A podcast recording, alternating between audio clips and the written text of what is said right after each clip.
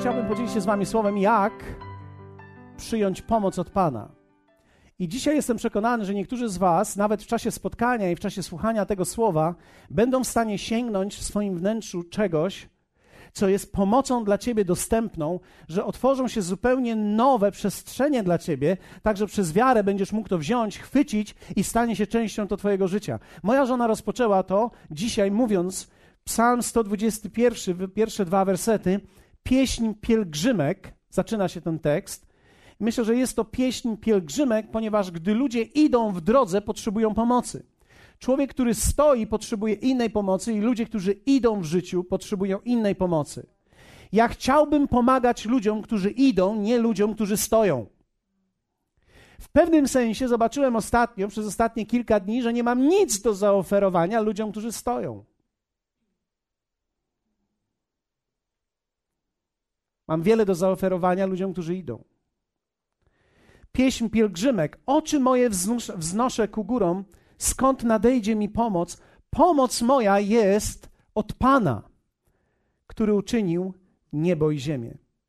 Z jednej strony Dawid mówi: Oczy moje wznoszę ku górom, czyli mój kierunek odpowiedzi, na którą czekam, jest bardzo prosty. To płynie i ma płynąć z nieba. Tak a propos, modlę się, aby ci, którzy są w akwarium, również to usłyszeli dzisiaj, aby dzieci, które tam są i to wszystko, co się tam dzieje, e, dało wam możliwość słyszenia słowa. Skąd nadejdzie mi pomoc? Zadaje sobie pytanie i odpowiada natychmiast: Pomoc moja jest od Pana, i to jest bardzo ważne, który stworzył niebo i ziemię. Inaczej mówiąc, pomoc moja jest od Pana, nie mojego Boga, prawdziwego Boga. Nie mojego Boga, którego wymyśliłem, który może czasami pomaga, czasami nie pomaga według tego, jak patrzę na ludzi, ale Boga, który uczynił niebo i ziemię, to oznacza, że to jest Bóg wszechmogący. To jest stworzyciel nieba i ziemi. Jeśli, jeśli pomyślisz chwilę i zastanowisz się dobrze, to jeśli naprawdę wierzysz w to, że Bóg uczynił niebo i ziemię, Twój problem powinien znaleźć odpowiedź.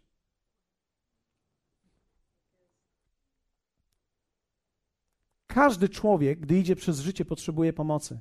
Każdy z nas potrzebuje jej w różnych momentach, różnych sezonach, w różny sposób. Każdy człowiek, od małego dziecka do starszej osoby, od, od tego, który jest dojrzały, od tego, który ma lat 40, lat 45, 50 lat, kiedy czujesz, że masz wszystkie siły w sobie, kiedy czujesz, że masz wszystkie siły w sobie, więc to jest bardzo ciekawe, człowiek nie czuje, gdy ma 45 lat, że ma wszystkie siły w sobie, dopiero gdy ma 80 lat, może ocenić i powiedzieć, moja siła jest taka, jaką miałem, gdy miałem 45 lat. Inaczej mówiąc, musi minąć wiele czasu, żeby człowiek zobaczył, że mając 45 lat miał naprawdę siłę.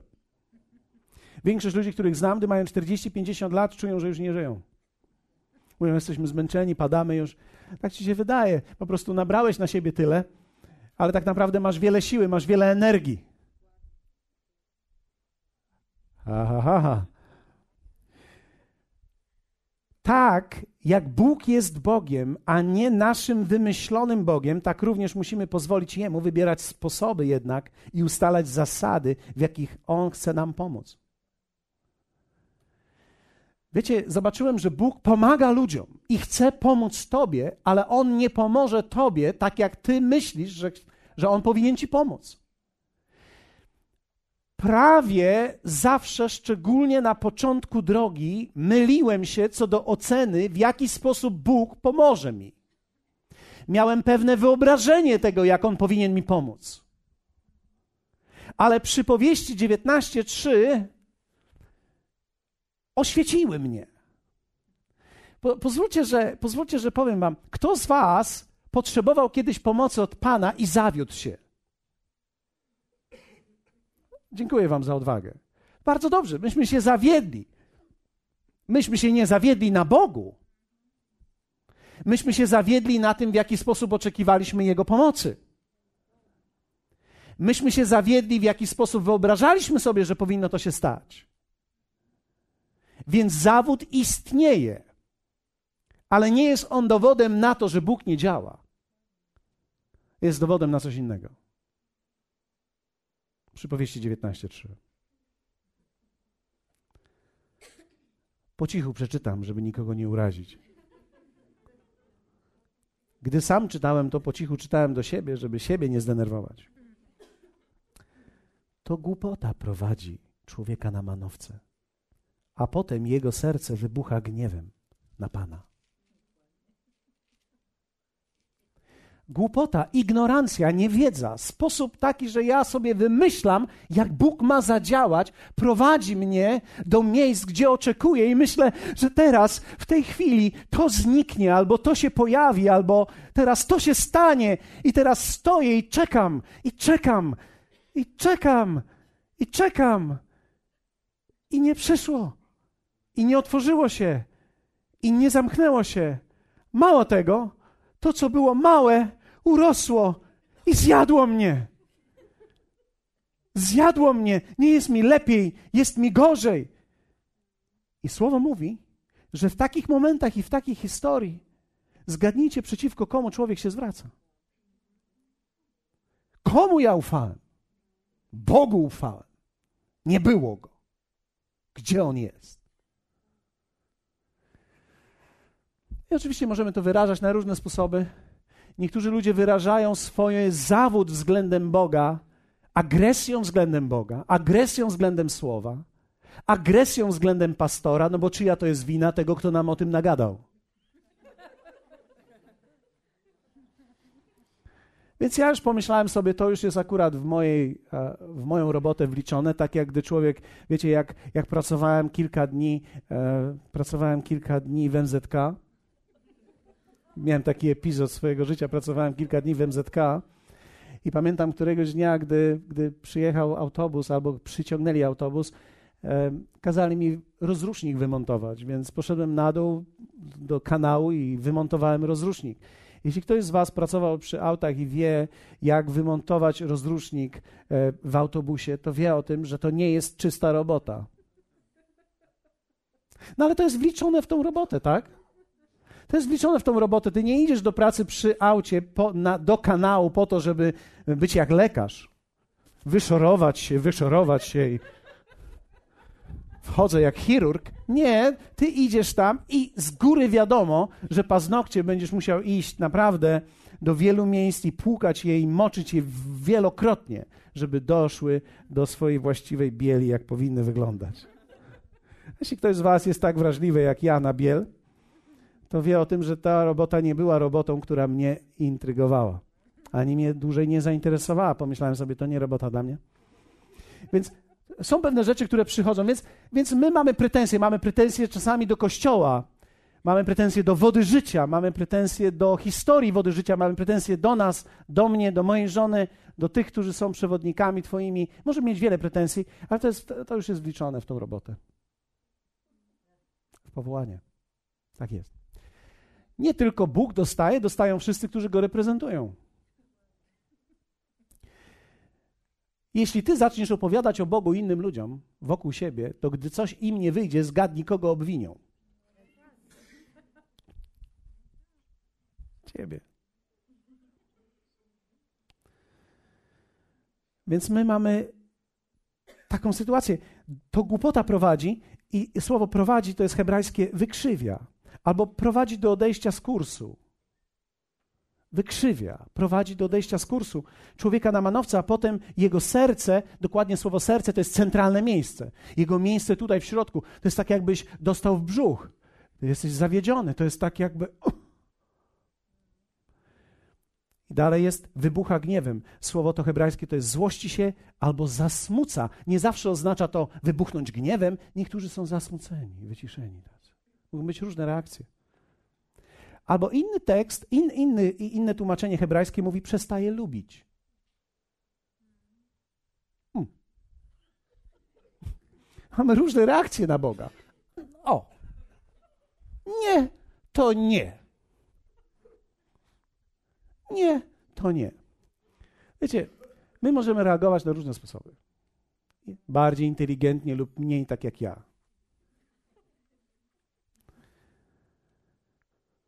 Głupota może być też uświęcona. Może brzmieć dobrze. Spotkałem wielu ludzi, którzy mają głupotę uświęconą. To są pobożne życzenia. Myślę, że Pan, wiesz, Pan no, po prostu w duchu, wiesz, Pan w duchu, wiesz, w duchu Pan i Pan w duchu i Pan w duchu i ja myślę sobie, Jezu, jest mi już duszno od tego.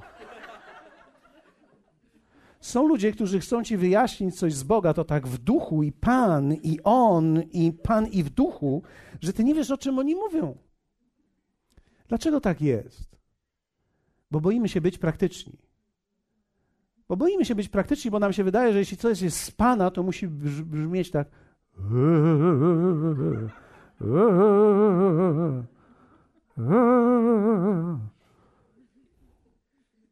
Kacper. Wiecie, Hollywood całkowicie zamieszał nam w głowach. I obraz Boga my mamy taki hollywoodzki. Mogą być to pobożne życzenia. Ja myślę, że jak będę Panu służył, to Pan mi pomoże. Albo wyobrażenie o życiu, że Pan będzie jak mamusia.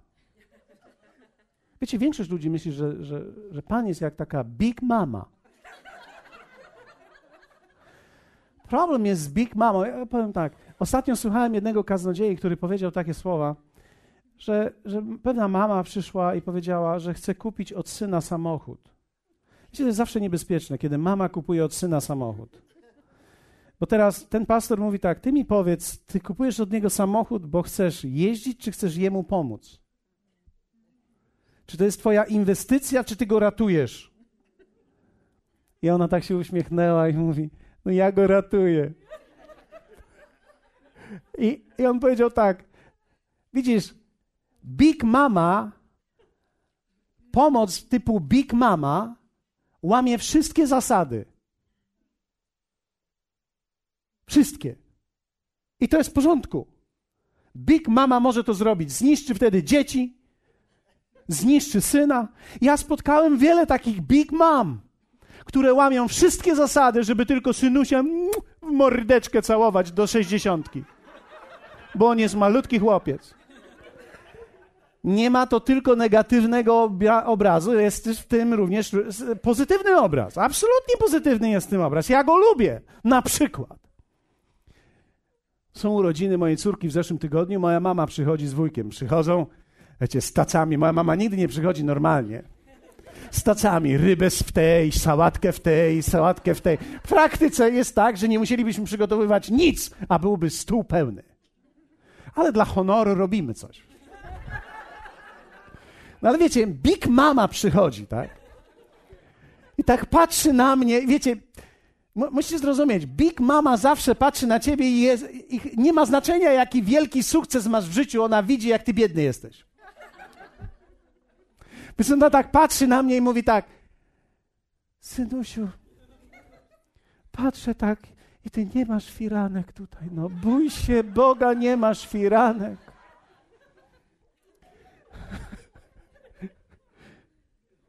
Poszła do domu. Nic o tym nie wiedziałem. Moja żona przychodzi i mówi tak.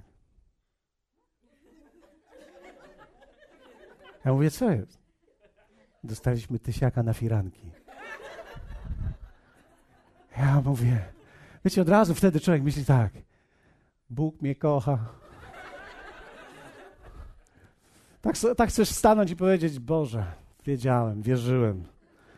Firanki, aleluja. Problem jest tylko taki, problem, jest tym pewien problem. To nie był w ogóle Bóg jako taki w swoich zasadach, to była Big Mama w swoich zasadach. Big Mama zawsze widzi cię biednym. Big Mama zawsze widzi, jak ty się zmagasz. Big Mama siedzi w największym domu, jaki kiedykolwiek widziała w swoim życiu i myśli, no biedny chłopina, nie ma na firanki. I to łamie wszystkie zasady i to jest w porządku. I to jest w porządku. My wszyscy po czterdziestce wiemy, że to jest w porządku bo my się staramy, pracujemy, odkładamy i tu nagle pojawia się, nie u wszystkich, nie u wszystkich, ale pojawia się w życiu u niektórych Big Mama. I wsuwa ci coś, albo cię żegna, tak ściska i tak, no nie masz tu i ty tak I my wiemy, jak sobie to przełożyć. Ja nie wiem. Nikt nas, tego, nikt nas tego nie uczył, ale my wiemy, jak to sobie przełożyć, tak, żeby nikt nie widział, żebyśmy to wcisnęli, że niby nic i że tak się czeszemy. Wiecie, kto z nas nie lubi takich momentów, takiej big mamy? Ja kocham takie coś. Ja myślę, że moja mama czekała całe życie, żeby pracować, żeby takie rzeczy dla mnie robić. Ja myślę, że to sprawia wielką frajdę. Gorzej by było, gorzej by było, kiedy człowiek w ogóle nie ma charakteru, bo można stracić charakter. Od samego początku nie ma żadnego charakteru i myślisz, że Big Mama jest twoim ratunkiem i że Big Mama to jest, je, to jest mama. Wiecie, e, i najgorsze jest, najgorsze jest, to jest najgorsze, kiedy ludzie myślą, że Bóg taki jest. Żadnych zasad. Tylko tak siedzisz po prostu i wzdychasz. Bo wiecie, my nawet wiemy, jak wzdychać przy mamie. Co tam u ciebie? Ciężko. Ale co ci będę mówił? Przecież masz swoje problemy. Nie, no powiedz, powiedz. O nie, tam. My dokładnie wiemy, jak grać tą rolę. Przynajmniej ci wiedzą, którzy w ogóle mają szansę, bo ci, którzy nie mają żadnych szans, to się w ogóle żadnych ról nie uczą w życiu. Od razu siedzą na widowni i patrzą, jak i dla innych to wszystko się odbywa. Ale pomoc od Pana to nie jest Big Mama. Jeszcze raz razem. Ale pomoc od Pana to nie jest. Wiecie, większość ludzi chciałaby, że tak przyjdę do kościółka. Ktoś mi powiedział ostatnio, o jedy, myślałem, że padnę. Wyobraźcie sobie, ktoś przyszedł do mnie i mówi tak, normalnie już do nabożeństwach nie zasypiam, tylko mam oczy otwarte.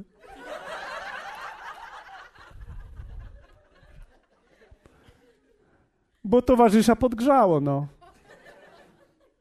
Życie mu się paprze i teraz już ma oczy otwarte. Ja pomyślałem, a czy ty wiesz o tym, że to nie od otwartych oczu, ale otwartego umysłu i serca zależy?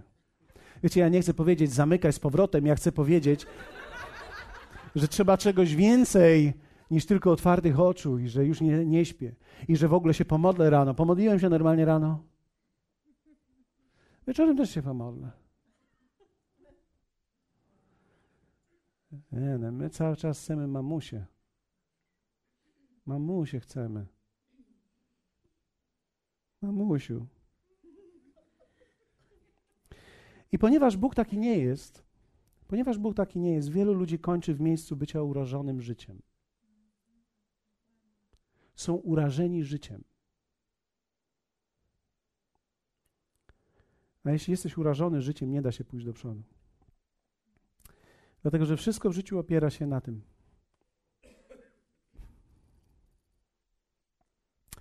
Wiecie, ja nie chcę powiedzieć, że mamy być okrutni dla siebie i okrutni dla naszych dzieci. Musimy być, musimy uczyć naszych dzieci i musimy uczyć ich zarówno tego, że Bóg jest dobry i od czasu do czasu zaskoczy cię i dostaniesz dwie dychy, ale czasami musisz pracować dwie godziny, żeby dostać dwie dychy. I że to wcale nie jest tak, że lepiej w takim razie czekać, tylko trzeba w życiu robić różne rzeczy. I trzeba stawać się dawcą, i trzeba być człowiekiem charakteru, i stawać się wierzącym, który trwa w Słowie. Dlatego, że wszystko opiera się na tym. W czwartej Mojżeszowej 23:19 Bóg nie jest człowiekiem, aby nie dotrzymywał słowa, ani synem człowieczym, aby żałował. Czy on powiada, a nie czyni, i mówi, a nie spełnia? Boże Słowo jest fundamentem. Boże Słowo jest fundamentem, dlatego musisz poznawać Jego Słowo, aby wiedzieć, jak On pomoże i jak On działa żebyś wiedział, jak masz się, w którym miejscu jest ten prawdziwy kran, żebyś nie stał przed jakąś makietą. Kiedyś poszedłem do restauracji, chyba nazywała się CV. Nie wiem, czy tam dalej jest restauracja. Bardzo piękna, wystrój francuski kiedyś był, przynajmniej nie pamiętam, byłem na samym początku. I, i zrobili tam makiety francuskie kobieta wdrapuje się przez okno, a inny facet wychodzi przez okno. I tak siedzisz tam, jesz ten kotlet czy cokolwiek jesz i patrzysz, a a scena cała się dzieje wokół ciebie. Ale to nie jest prawdziwe, to jest pewna makieta. I teraz gorzej będzie, wiecie, jak niektórzy żyją przed makietą i próbują wejść przez to okno. Przecież tam się nie da, tam nie ma okna. To jest dykta. Natomiast Bóg jest Bogiem Słowa. W jaki sposób mogę odejść od mojej głupoty? E, pozwólcie, że powiem Wam, ja muszę ciągle odchodzić od mojej. I zapraszam wszystkich do wyjścia od swojej. Przypowieści 19:8 mówią tak: Kto nabywa rozumu, miłuje swoją duszę. Kto zachowuje roztropność, znajduje dobro. Kto nabywa rozumu, hebrajskie słowo to jest erekcja. Coś musi. No. Coś musi wewnątrz ciebie powstać. Coś musi zadziałać wewnątrz. I kiedy bierzesz to, co jest od Boga, miłujesz swoją duszę, a w hebrajskim to słowo oznacza chroni i troszczy się o swoją duszę. To jest jedyny sposób, żeby nie skończyć w urażeniu, bo inaczej będziesz żyć urażonym życiem. To jest to, dlaczego ja nie chcę, może publicznie to wytniemy, Artur, pamiętaj, żeby to wyciąć ale muszę to powiedzieć. Dlatego ja nie lubię polskich piosenek, bo one wszystkie, te polskie piosenki, to one wszystkie na żalu są oparte. Żal koni, żal ludzi, żal wszystkiego, i żałuję siebie, i żal mamy, i żal brata, i tylko koni żal, no. Wiecie, my, cała nasza spuścizna to jest, że my, my żałujemy całe życie.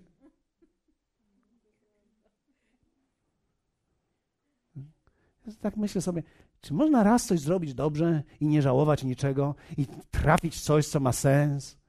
Żebyśmy nie obracali się na nasze życie z tyłu i pomyśleli sobie, no żal, żal duszę polską ściska. Żal lat, żal pieniędzy, żal działki, żal marchewki, żal jabłek, żal, żal kartofli, bo zgniły, żal kapusty, bo się przestarzała. Wszystkiego nam żal. Nawet, rzeczy, które nie mają sensu, nam żal. Wiecie, mamy fragment Biblii, chciałbym pokazać Wam, jak Bóg pomaga. I, I dlaczego pomaga. I to jest pięknej księgi Daniela. Piękna księga Daniela. Dlatego, że życie potraktowało pewnych młodych ludzi w bardzo szczególny sposób. W Daniela w pierwszym rozdziale czytamy, ja nie będę czytał całych tych fragmentów, ale przeczytam wam tylko niektóre, żeby pokazać wam, jak Bóg działa, a jak nie, i jak mamy się ustawić nie pod makietę, ale pod prawdziwy kran. Jak możemy naprawdę chwycić to, że Bóg zadziała. Kto z was chce tego, żeby Bóg zadziałał? Ja, ja chcę, żeby zadziałał w moim życiu. Ja nie chcę, ja nie chcę żyć w mojej własnym wyobrażeniu, religijności, bo wiecie, jak człowiek, jak coś nie działa i coś nie działa, to niektórzy ludzie się kuszą i mówią, to trzeba to teraz dobrze wytłumaczyć. Ale nie chodzi o to teraz, żeby Boga tłumaczyć, chodzi o to, żeby w Boga pojąć, żeby zobaczyć, żeby mieć objawienie słowa. I w Daniela mamy sytuację taką. Trzeciego roku, bądźcie ze mną. Będziecie ze mną? Mam jeszcze 12 minut. Będziecie ze mną? Wiecie, ludzie, którzy słuchają tego na płytach, oni chcieliby, żeby ta płyta się nie skończyła. A w ogóle pozdrawiam Francuzów. Tak, bo ostatnio z Francji pisali do nas, że nic o Francji nie mówię, nic. Na tych wszystkich płytach mówię o wszystkich, tylko nie o Francji. I mówią, kiedy powiesz coś o Francji? Teraz mówię. Francjo, powstań.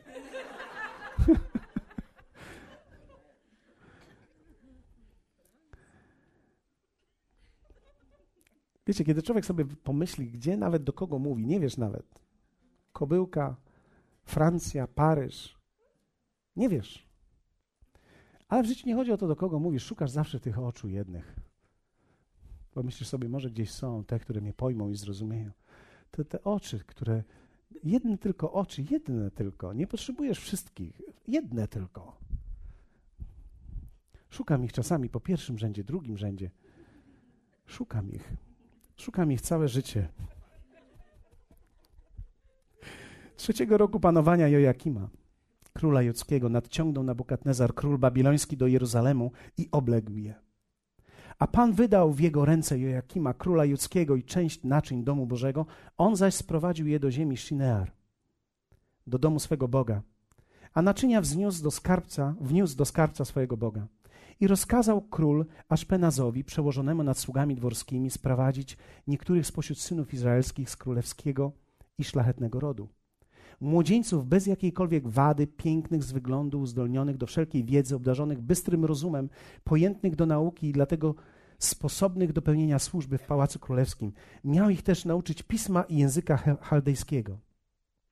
Król wyznaczył im dzienne utrzymanie ze stołu królewskiego oraz wino, które sam pijał. Miano ich, wywołać trzy, miano ich wychowywać trzy lata, po czym mieli iść na służbę do króla.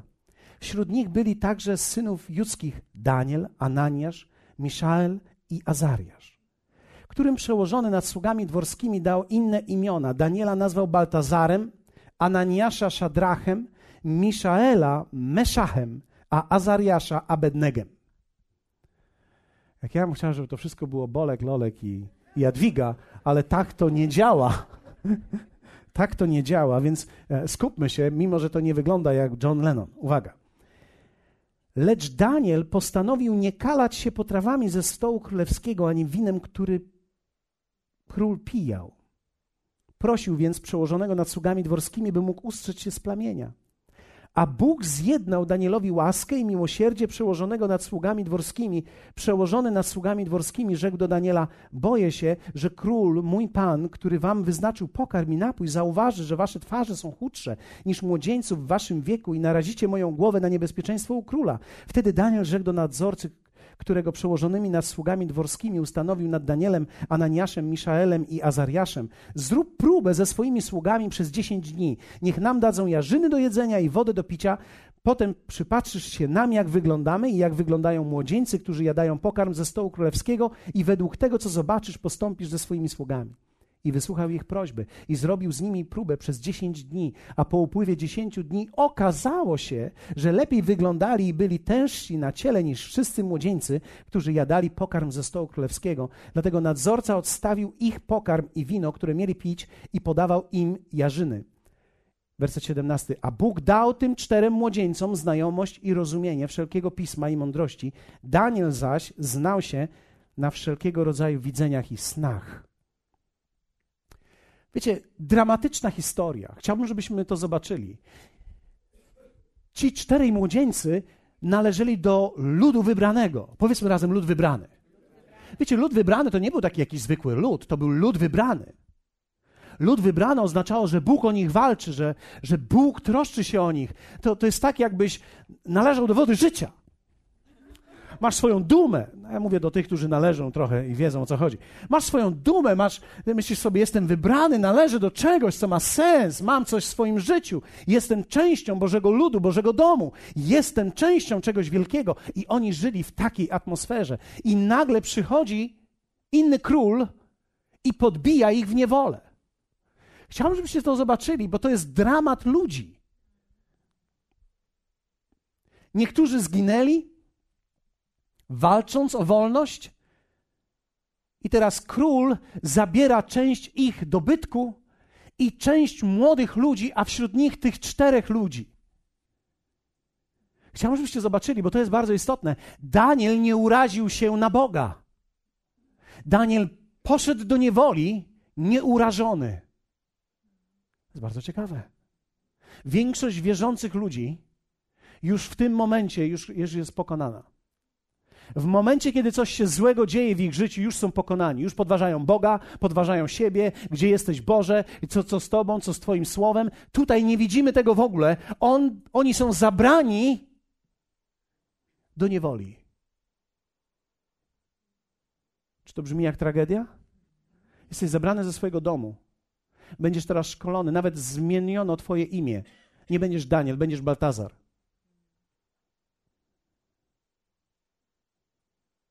Zmieniono nawet jego tożsamość. Daniel jednak nie uraził się na Boga.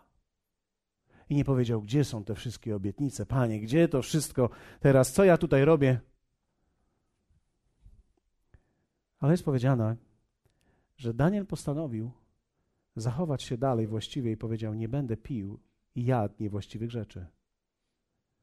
Zachował Daniel dalej standardy, mimo iż było mu ciężko. Posłuchaj, jedna z najtrudniejszych rzeczy w życiu to jest zachować standardy, kiedy wszystko idzie w dół. Niegdy jest dobrze, gdy wszystko idzie w dół. Wiedzieć, kim jestem, do kogo należę i w którą stronę zmierzam. I okazało się, to jest bardzo ciekawe, że Daniel nawet tam zobaczył, co się dzieje i zobaczył, jak Bóg działa. Bo werset dziewiąty mówi tak: A Bóg zjednał Danielowi łaskę i miłosierdzie przełożonego nad sługami dworskimi. Czy jest tam powiedziane, Bóg zjednał? Powiedzmy razem, Bóg zjednał. Bóg pozwolił, duże słowo, Bóg nie zrobił nic, kiedy ich brał do niewoli, ale zjednał łaskę, kiedy trzeba było tego, który był nad nimi. Bardzo ważne. Dlatego, że tu pokazane jest to, że Bóg nie jest Big Mama. Jeśli Bóg jest Big Mama, to jak ja mam krzywdę jakąkolwiek, to niech On przyjdzie i teraz mnie wyratuje. Ale Daniel nie miał takiej postawy. Ani jego towarzysze nie mieli takiej postawy. Ich postawa była taka: jesteśmy w niewoli, jest ciężko. Ale ja będę trzymał moje standardy. Będę jemu ufał, będę jemu wierzył. Jestem w niewoli. Jestem w niewoli z klasą. Widzisz, trzeba umieć z... zachować klasę, kiedy jest ciężko. Dlatego, że można wtedy opluć wszystkich Boga, ludzi, wszystkich. I ludzie, większości ludzi tak robią. Większości ludzie, gdy tylko ich podgrzejesz, gdy tylko coś jest nie tak, szukają winnych. Daniel nie robił tego. Nawet Bóg nie był winny dla niego. Po prostu byliśmy w niewoli. Ale Biblia mówi, Pan dał łaskę. I wiecie, co piękne jest w tym? Daniel to pisał. To jest księga Daniela. Daniel to opisywał. Bóg dał nam łaskę. To Bóg był tym, który dał nam łaskę. W tej całej niewoli, mimo tych wszystkich złych okoliczności, Bóg jednak robił coś, co można nazwać Jego łaską. I okazało się, jak wielu z Was wie o tym, że okazało się, to był cud. Oni byli świadkami cudu. Oni jedli jeżyny, jarzyny, jarzyny jedli i wodę pili. I wyglądali lepiej niż ci, którzy jedli ze stołu królewskiego. Cud byli świadkami cudu wewnątrz swojej niewoli. Widzisz, nie wszystko w Twoim życiu musi iść dobrze, żebyś był świadkiem cudu i świadkiem Bożego działania. Jeśli Twoja koncepcja Boga to nie jest Bóg, Big Mama. Powiedzmy razem, pomoc od Pana to nie Big Mama. Ja się tak trochę pożalę i poświecę oczkami. I mamusia mnie zrozumie, bo ktoś mnie nie zrozumie jak matka moja. A Bóg mówi, ja będę ci więcej niż matką i ojcem. O Jezu, toż normalnie pączek w maśle. No tak nie będzie. Zostali wzięci w niewolę, służąc Bogu zostali wzięci w niewolę. Oni byli Jego ludem. Bóg nie uchronił ich przed tą niewolą. Poszli do tej niewoli nie ze swojej winy nawet niektóre rzeczy widzisz w Twoim życiu staną się jako konsekwencja niekoniecznie Twojej winy, winy innych ludzi. byli wyselekcjonowani do służby najbardziej niebezpiecznej, zagrażającej życiu, nie zostali w swoich domach, oni zostali tam zabrani i gdy tylko coś nie tak, to już po nich. Widzisz, niekiedy winy Twoich rodziców, ich słabość lub nieumiejętność doprowadza Ciebie do miejsca, w którym dzisiaj jesteś.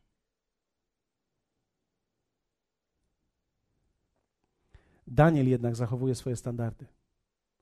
Mamy kilka cudów w życiu Daniela. Mamy kolejną historię w rozdziale drugim. Historię, gdzie król ma sen i mówi: Niech ktoś mi teraz wyjaśni sen, ale nie wyjaśni mi sen, niech powie, co mi się śniło. I wyjaśni sen. Jak wielu z Was wie o tym, że w tym momencie dla tych wszystkich czarowników i magów to jest, to jest poprzeczka nie do przeskoczenia. Król mówi do nich: Niech mi wyjaśnią mój sen.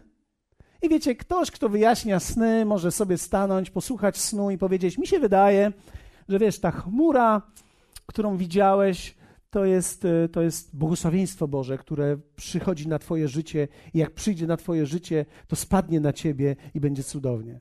Ale król mówi tak: Nie, ja nie chcę takiego tłumaczenia.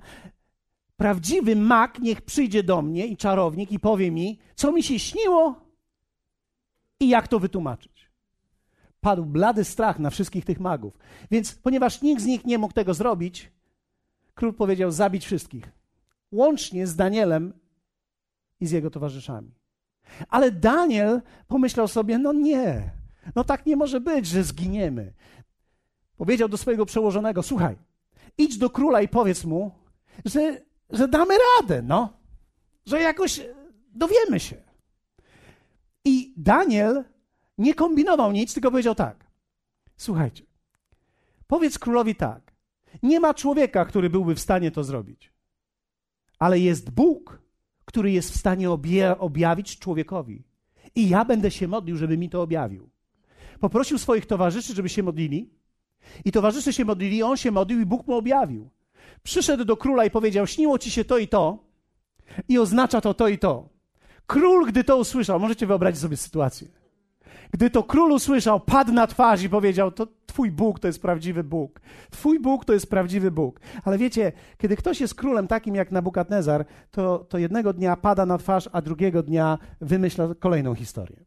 Więc on nie skończył na tym, wymyślił kolejną historię. Tym razem historia była taka: postawił posąg i powiedział: Wszyscy, którzy nie ugną się i nie pokłonią przed tym posągiem, zginą.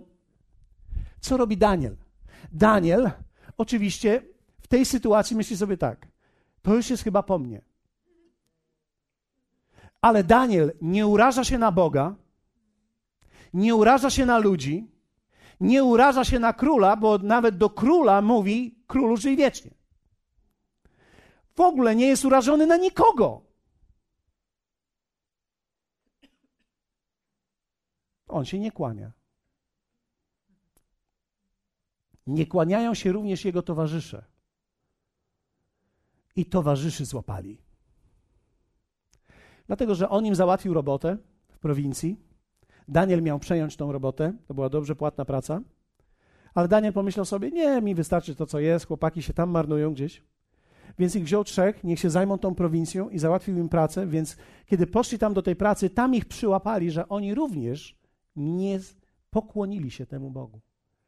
Więc król Nabukadnezar zdecydował rozpalić wielki piec. I rozpalić go siedmiokrotnie bardziej niż kiedykolwiek był rozpalony, i zdecydował wrzucić tych, którzy się nie pokłonią, do tego pieca. I większość z Was zna tą historię. Ta historia jest niesamowita. Ponieważ ta historia po wrzuceniu tych ludzi, tych przyjaciół Daniela, brzmi następująco. Wtedy król Nabukadnezar przeląkł się, szybko powstał, odezwał się i zapytał swoich doradców: Czy nie trzech związanych mężów wrzuciliśmy do ognia? Ci odpowiadając, rzekli do króla: Prawda, królu?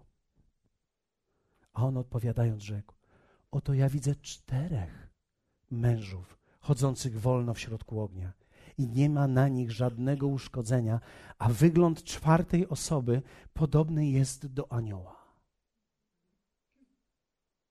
Król mówi zaraz. Wrzuciliśmy czterech, trzech, a jest ich czterech. Czy ja dobrze widzę? Historia jest niesamowita. Dlatego, że Bóg przyszedł do nich z pomocą. Ale nie przyszedł do nich z pomocą, bo oni powiedzieli, szli do pieca i powiedzieli: Pan nas na pewno wyratuje, idziemy. Nie. Dlatego, że w ten sposób, gdyby tak oni myśleli, postawiliby się przed makietą i próbowali się wdrapać na okno w CV, które nie istnieje, tylko jest makietą, tylko jest tapetą. A babka, która wychodzi przez to okno, też nie istnieje. Jej nie ma. Tam nikogo nie ma. I gdyby, i wiecie, większość ludzi chciałaby takiego Boga. Big Mama, Big Mama. Więc jak przychodzi zagrożenie, Pan mnie na pewno uwolni, na pewno mnie z chałupy nie wyrzucą. Nie będę płacił, nie wyrzucą mnie. Big Mama. Na pewno mnie nie zwolnią. No to trochę tak popyskuję, prawda? Popyskuję temu i popyskuję temu. Na pewno mnie nie zwolnią, bo Pan mi dał tą robotę.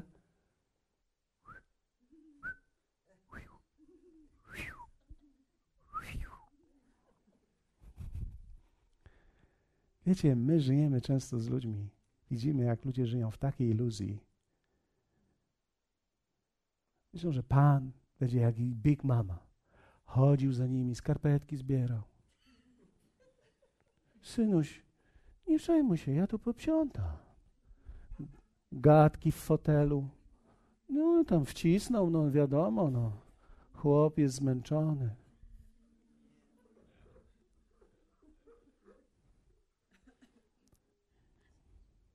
Wow. Jakiż niesamowity musi być ten Bóg. Jak ja bym chciał mieć takiego Boga. Mój Bóg najlepiej jakby się nazywał Ania Dubaj. Ja bym się tak na niej położył. Mama, chodź tutaj do mnie, ja wskoczę na ciebie, na twoje ramiona. Bądź moim Bogiem. A, wiesz, ja myślę, że czasami ty byś chciała być moim Bogiem, a ja bym chciał, żebyś ty była nim. Czasami jadę i dzwonię, a moja mama się pyta, wiecie, ja już jestem chłop, ja już posiwiałem, macie co jeść? Ja, to brzmi jak niebo, jakby niebo było otwarte. I wtedy my chcemy śpiewać, niebo jest otwarte, niebo jest otwarte. Nie. Życie takie nie jest i Bóg taki nie jest. Niestety, jest tylko jedna taka mama, jak nie twoja, to moja. Jeśli takiej nie masz, sorry, winę tu. No nic na to nie poradzę, chciałbym ci oddać moją. Problem jest tylko taki, że ja ją bardzo chętnie sprzedam. Tylko ona nie obdarzy cię takim uczuciem jak mnie. Ja bym chciał, żeby cię tak pokochała, ale ona nie pokocha ciebie tak jak mnie. I co jest najgorsze jeszcze w tej całej sytuacji, syn może całkowicie zlekceważyć tą matkę, może ją niszczyć, może ją gnębić, a ona do końca dni go będzie, mój kochani, mój malutki. Jak na tym dniu świra. Zjadłbyś zupę? Zjadłbyś zupę? Nie chcę już tej zupy. Zjedz zupę. Jedz póki gorąca. Ja nie chcę gorącej tej zupy. Wiecie, ja nie wiem, czy to kazanie dzisiaj jest duchowe, ale mam nadzieję, że kogoś obudzi. Ja nie wiem. Ja nie wiem, czy to komuś pomoże, bo już jest tak późno, że powinniśmy już dawno być po obiedzie. Ale pierwsze, podejmij decyzję życia słowem. Stanie na słowie i życie Bożym standardem, bez względu na wszystko, bez względu na miejsce, w którym jesteś. Nie będzie czasami lepiej, będzie czasami gorzej. Pamiętam dni, kiedy służyłem Bogu, byłem pastorem i nagle nic nie miałem i, i miałem tylko biały telewizor, który mogłem włączyć, a, a w nim był ten amerykański pastor, który ciągle mnie dokuczał i denerwował. I, i on mnie denerwował, mówiąc mi o sukcesie, ale, a ja nie miałem żadnego sukcesu, bo mój syn nie chciał spać, bo mój syn zachorował, moja córka się poparzyła. Było wszystko wtedy źle. Nie tylko było źle, było gorzej. Tak, było gorzej. I w tym czasie przyszła pani, przyszła pani, skąd ona przyszła? Z z opieki społecznej przyszła. I, I, pamiętam, modliliśmy się i wierzyliśmy Bogu o tonę, tonę koksu. Halleluja. Tona koksu była cudem. I stałem za szafą, ona przyszła, ja byłem w majtkach. Ona weszła wtedy, tak popatrzyła i mówi, no należy się.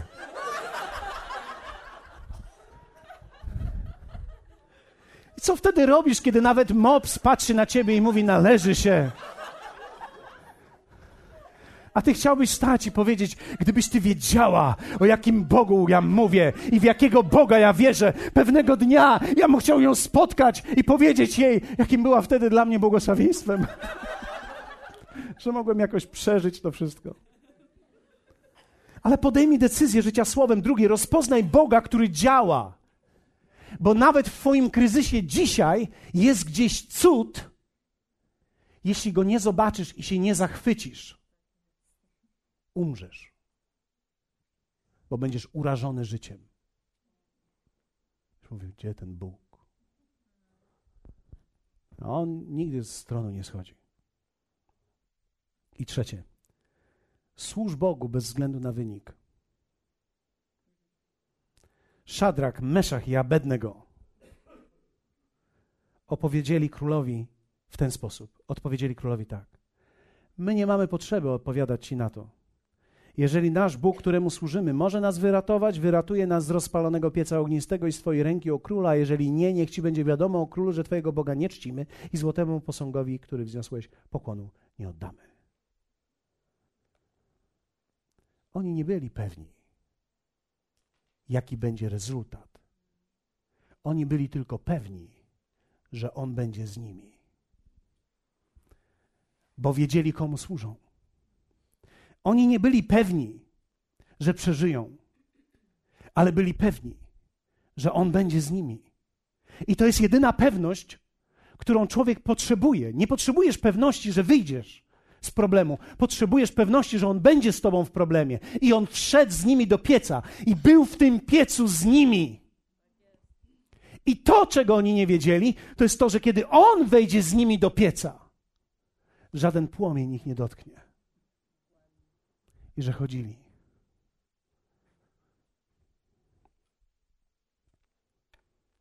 Bóg szuka ludzi, którzy pokochają Jego bardziej niż życie.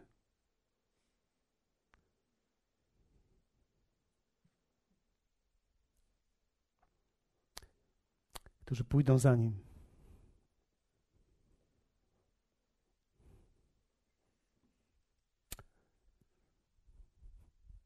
Bez względu na to, gdzie ich to doprowadzi. Ja nie spotkałem takich wielu ludzi. Nie spotkałem. Większość wierzących, których spotkałem, to tchórze. Wybaczcie mi. Spotkałem więcej tchórzy w moim życiu, że potrzebowałem tak naprawdę, żeby mi ktoś dał nadzieję, że chrześcijaństwo ma sens.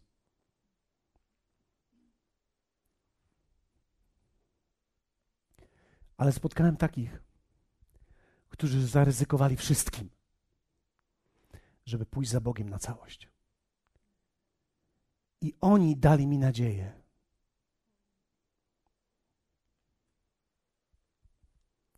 Rick Renner, kiedy poleciał do Rosji, wszyscy mówili, nie powinieneś lecieć. Ale Pan mu powiedział, polecisz do Rosji i tam założysz mi kościół w miejscu, gdzie miał małe dzieci, gdzie nie miał, miał służbę, która rosła w Ameryce, mógł zostać tam, było wygodnie.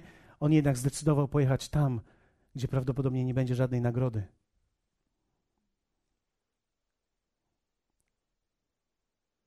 Jutro rano lecę do Warszawy, żeby pobyć z nim parę godzin. W pewnym sensie zapłacę każdą cenę, żeby być z takimi ludźmi. Bo jedno z największych wytchnień życia, jakie będziesz miał, to jest być z ludźmi, którzy wierzą Bogu. Jedną z największych męk życia, jaką kiedykolwiek możesz mieć, to jest być z wierzącymi ludźmi, którzy ciągle narzekają.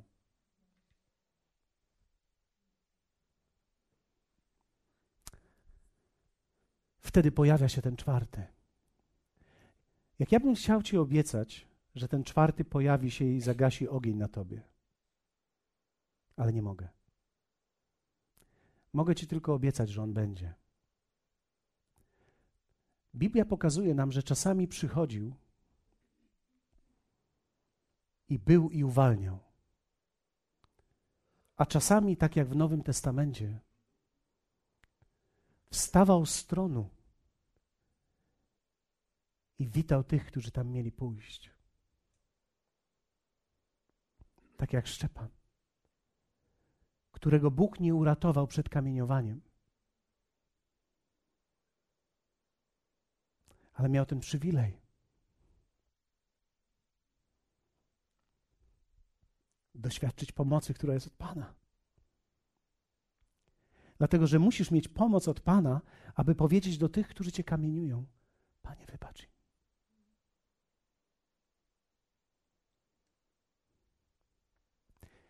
I kiedy powiedział te słowa, Natychmiast. Mówi: Widzę niebo otwarte. Widzę, jak Jezus stoi. i wita mnie.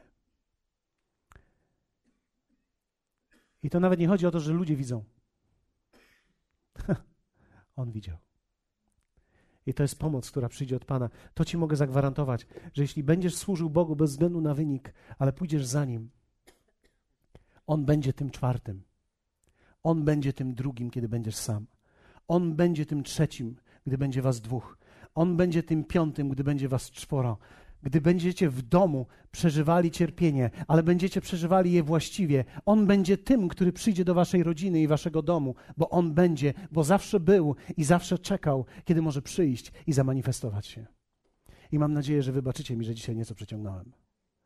Ale kiedy pomyślicie sobie, ile tygodni do was nie głosiłem, to to wszystko wyrównuje. Powstańmy razem. Kto z was chce, aby ten czwarty przyszedł do ciebie.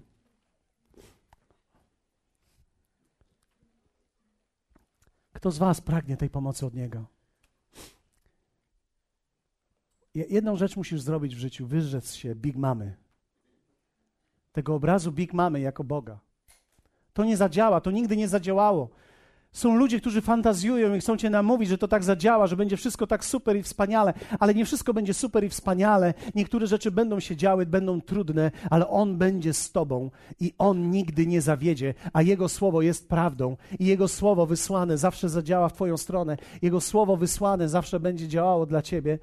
Nie zawsze będzie działało tak, jak myśmy sobie wyobrażali, ale ono zawsze zadziała, bo Bóg nie jest człowiekiem, żeby mógł kłamać. Cokolwiek powiedział, to zrobi.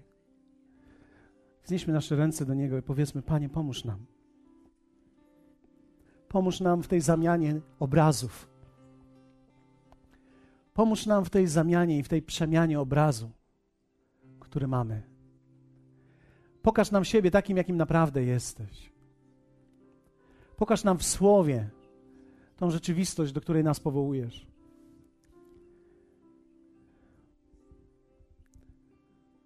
Bóg szuka ludzi, którzy pokochają Go bardziej niż swoje własne życie. Powiedz, ja chcę być takim człowiekiem.